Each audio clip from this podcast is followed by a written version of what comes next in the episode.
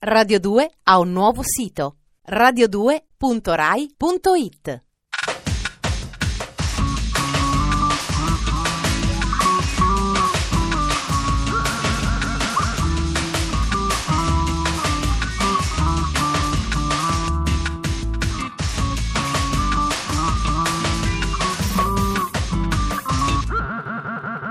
Dispenser. Qualche giorno fa sono andato a funghi. So che non è una cosa molto eh, modaiola, non fa un grande effetto, però sono andato a funghi. Una grande pace, tranquillità, pinete splendide. E a un certo punto io e il mio amico che mi aiutava come riconoscitore ufficiale di funghi abbiamo visto un piccolo fungo rossiccio. Si chiama Cortinarius orellanus. Uccide anche a 35 giorni dopo l'ingestione. In una situazione di totale pace, tranquillità, idilliaca, la morte era un passo da noi. Colpito da queste visioni, vi saluto, vi do il benvenuto a Dispenser. Oggi è mercoledì 17 ottobre, il programma come sempre è denso, cominciamo subito. Sommario.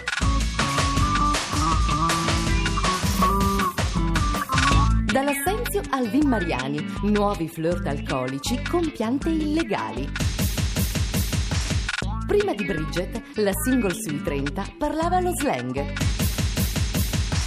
L'impiegato statale nudo, vita e opere di un artista dello stile. Tra le nostre fisse c'è quella di andare a scovare prodotti impensabili, assurdi, oppure presenti sugli scaffali della nostra società dei consumi ora o in passato. Le droghe, che passano per essere una depravazione contemporanea, in passato erano sicuramente tollerate di più. Tanto che la bella società dei nostri trisavoli pasteggiava amabilmente a Laudano, un saporoso derivato dell'oppio.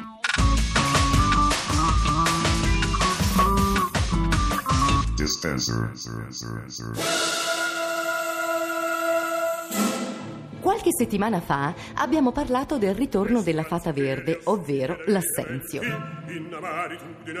Il famoso liquore, messo fuori legge ai primi del Novecento, negli ultimi tempi sta conoscendo, soprattutto in Inghilterra, una seconda giovinezza.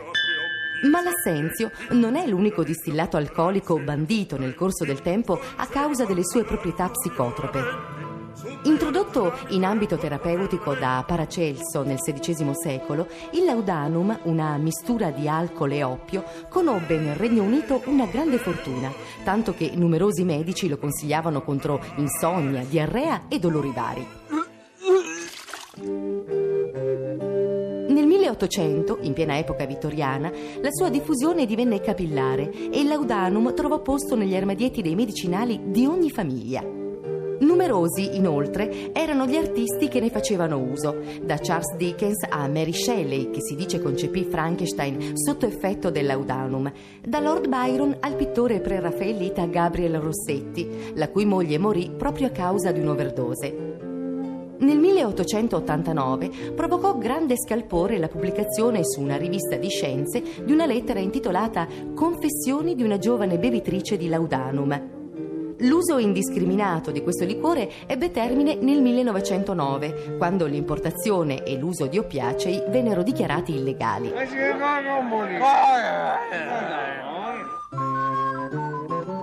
Rinfrescante, tonificante e fortificante erano invece gli aggettivi usati nel 1863 per il lancio pubblicitario del Vin Mariani, miscuglio di coca e vino inventato in Corsica da Angelo Mariani. Sospinto dalle voci che gli attribuivano proprietà afrodisiache, questo liquore divenne in breve così popolare da far sorgere numerose imitazioni, dal vino alla coca Maltin al Metcalf. I testimonial del Vin Mariani furono scrittori come Verne, Dumas, Conan Doyle, Stevenson, ma anche i regnanti come lo scià di Persia e la regina Vittoria, per finire con due consumatori eccellenti, Pio X e Leone XIII, che arrivò a premiare Angelo Mariani con una medaglia d'oro. Grazie per consolazione. Drogati! Anche John Pemberton, inventore della Coca-Cola, conosceva il Vin Mariani e proprio facendo riferimento a quella miscela concepì la famosa bibita che inizialmente conteneva un estratto di foglie di coca.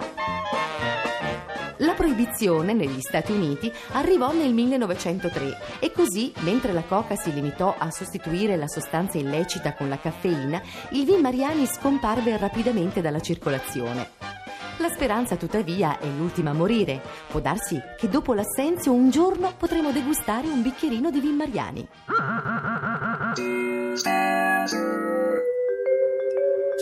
Della capacità del mondo musicale francese di nascere da quel poco che esisteva fino a pochi anni fa abbiamo già parlato. Prima tutto questo aveva proporzioni europee. Ora la cosa è cresciuta talmente tanto da produrre una strana inversione di tendenza. Un tempo se uno voleva fare musica doveva andare a Londra. Questo vale per qualsiasi cittadino europeo, dai primi anni 60 a oggi. Sarà azzardato forse quello che dico, ma se io volessi fare dance music oggi non andrei a Londra, andrei a Parigi. Tra i tanti gruppi che hanno costruito un suono francese ci sono sicuramente i Mojo, cioè un duo, Yann Destagnol e Romain Tranchard. Dopo i loro due singoli sono usciti con questa canzone un po' RB, troppo RB per piacermi. Fortunatamente la radice electro della dance francese è nel suo DNA e non si elimina nemmeno per le più bieche esigenze commerciali. Se il singolo suona addomesticato e abbastanza impersonale, i remix profumano di croissant al burro. Mojo, What I Mean, nel poderoso Ian Pulley's Na Praia Mix.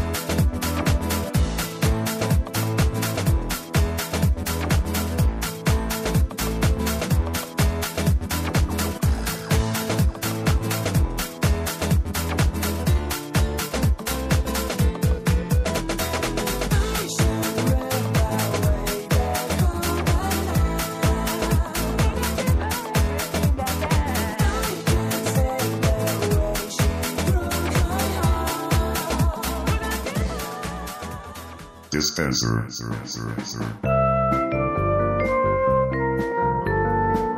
Oggi leggiamo un libro che viene dalla Gigi, una donna nera in un corpo di grande donna bianca, la nostra finestra personale sul mondo afroamericano. Terry Macmillan è la scrittrice che per prima ha fatto parlare le donne.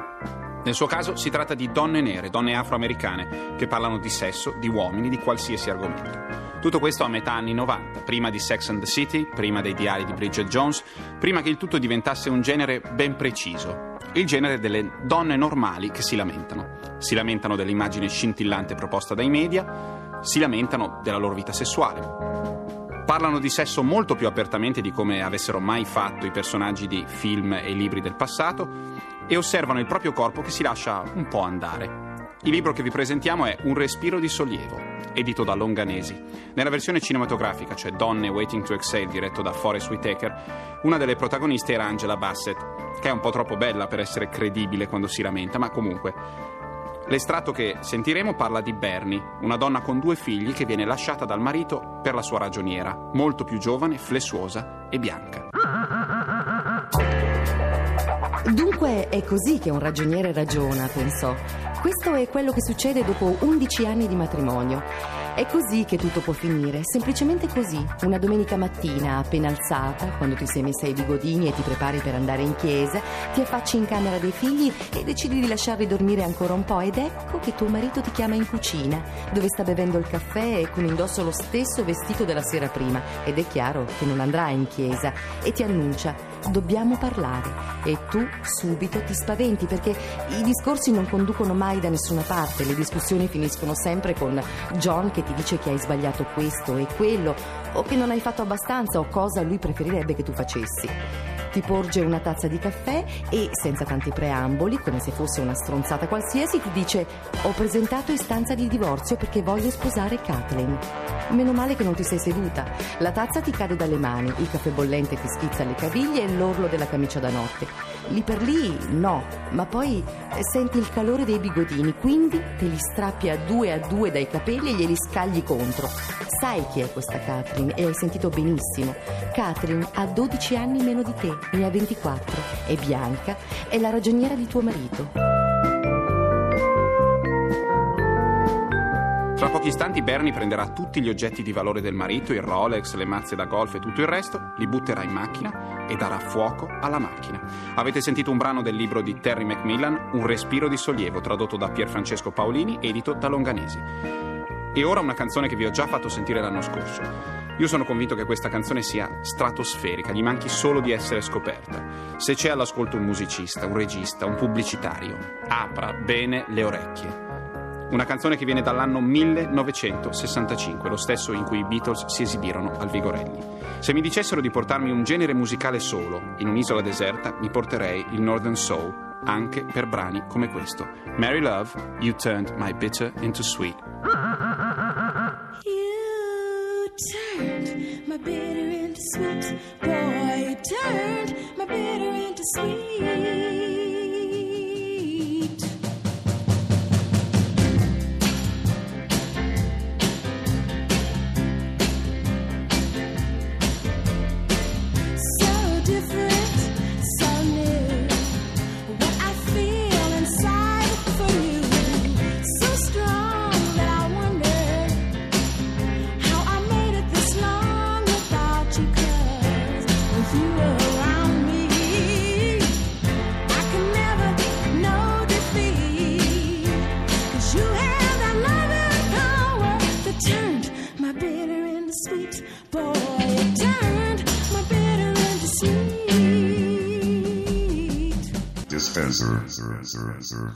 L'idea per questo servizio viene da un episodio bizzarro. Qualche tempo fa, su una rivista di pettegolezzi, comparve una foto veramente assurda, nelle pagine che reclamizzano gli 166, sui più vari argomenti, dalle maghe alle schiave, in piccoli riquadri colorati. Tra queste, una foto apparentemente normale, quella di una fantomatica maga melba che nascondeva un inghippo. La foto ritraeva una vecchina con tanto di rughe e foulard. Quella vecchina era in realtà Quentin Crisp, l'inglese a New York di Sting, ignaro di fornire l'immagine alla fantomatica maga Melba.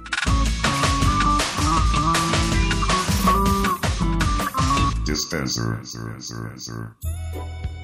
Ricordate l'anziano signore dai vaporosi capelli bianchi con impermeabile e ombrello che passeggiava nel video Englishman in New York di Sting? Per il pubblico italiano si trattava di un curioso vecchietto, per gli inglesi una sorta di icona nazionale. Si chiamava Canting Crisp ed era il più celebre artista gay dei tempi di Oscar Wilde. Crisp, nato nei sobborghi di Londra nel lontano 1908, raggiunse la fama verso la fine degli anni 60 con la pubblicazione della propria autobiografia The Naked Civil Servant, il cui titolo significava più o meno l'impiegato statale nudo, con riferimento alla sua professione di modello per le scuole di disegno. Da quel volume venne tratto uno sceneggiato televisivo che sconvolse il paese. In pratica la prima fiction inglese totalmente incentrata sulla vita di un omosessuale dichiarato. Che! Dopo quell'exploit, Crisp si dedicò alla pubblicazione di altri libri a carattere autobiografico. Nessuno purtroppo pubblicato in Italia, ma tutti dai titoli memorabili, come diventare vergini, come avere uno stile di vita e Alieno residente. Il diario che scrisse dopo il suo trasferimento a New York e che ispirò a Sting la famosa canzone. Lo stile pungente ed esilarante della sua scrittura, vero distillato della più pura commedia inglese, lo portarono alla matura età di 60 anni a debuttare sul palcoscenico di un teatro off-Broadway con un monologo intitolato semplicemente Una serata con Canting Crisp. Si rivelò un successo tale che l'artista si trovò a viaggiare continuamente attraverso gli Stati Uniti per accontentare le richieste di repliche un po' ovunque. I, when I wake, I get up and I rearrange myself until I'm ready to go out. Nel frattempo il cinema e la tv cominciarono a contendersi la sua bizzarra presenza. La regista Sally Potter lo scelse per interpretare la regina Vittoria nel film Orlando, mentre Jonathan Demme lo infilava fra gli ospiti di una festa in Filadelfia. David Letterman lo intervistava per il suo Late Night Show e Calvin Klein lo circondava di aitanti giovanotti e splendide modelle nello spot per il lancio del profumo CK1. Intanto il Soul Repertory Theatre di New York gli affidava la parte fissa di Lady Bracknell nel classico L'importanza di essere Ernesto.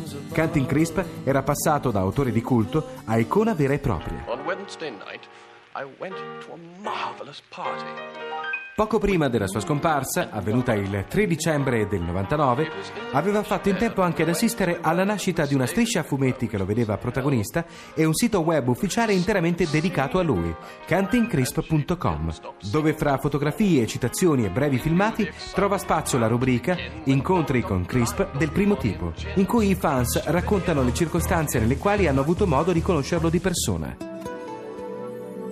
Come ha scritto la giornalista Jodie Rosen, la morte di Quentin Crisp non è solo la fine di una vita, ma di uno stile di vita. Dispenser.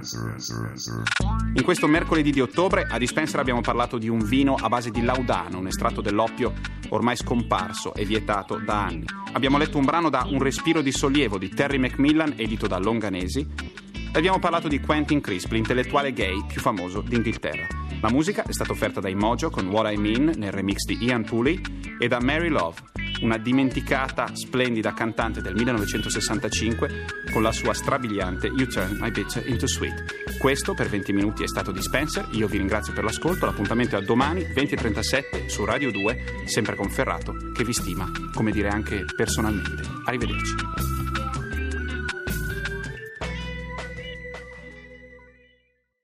Radio 2 ha un nuovo sito radio2.rai.it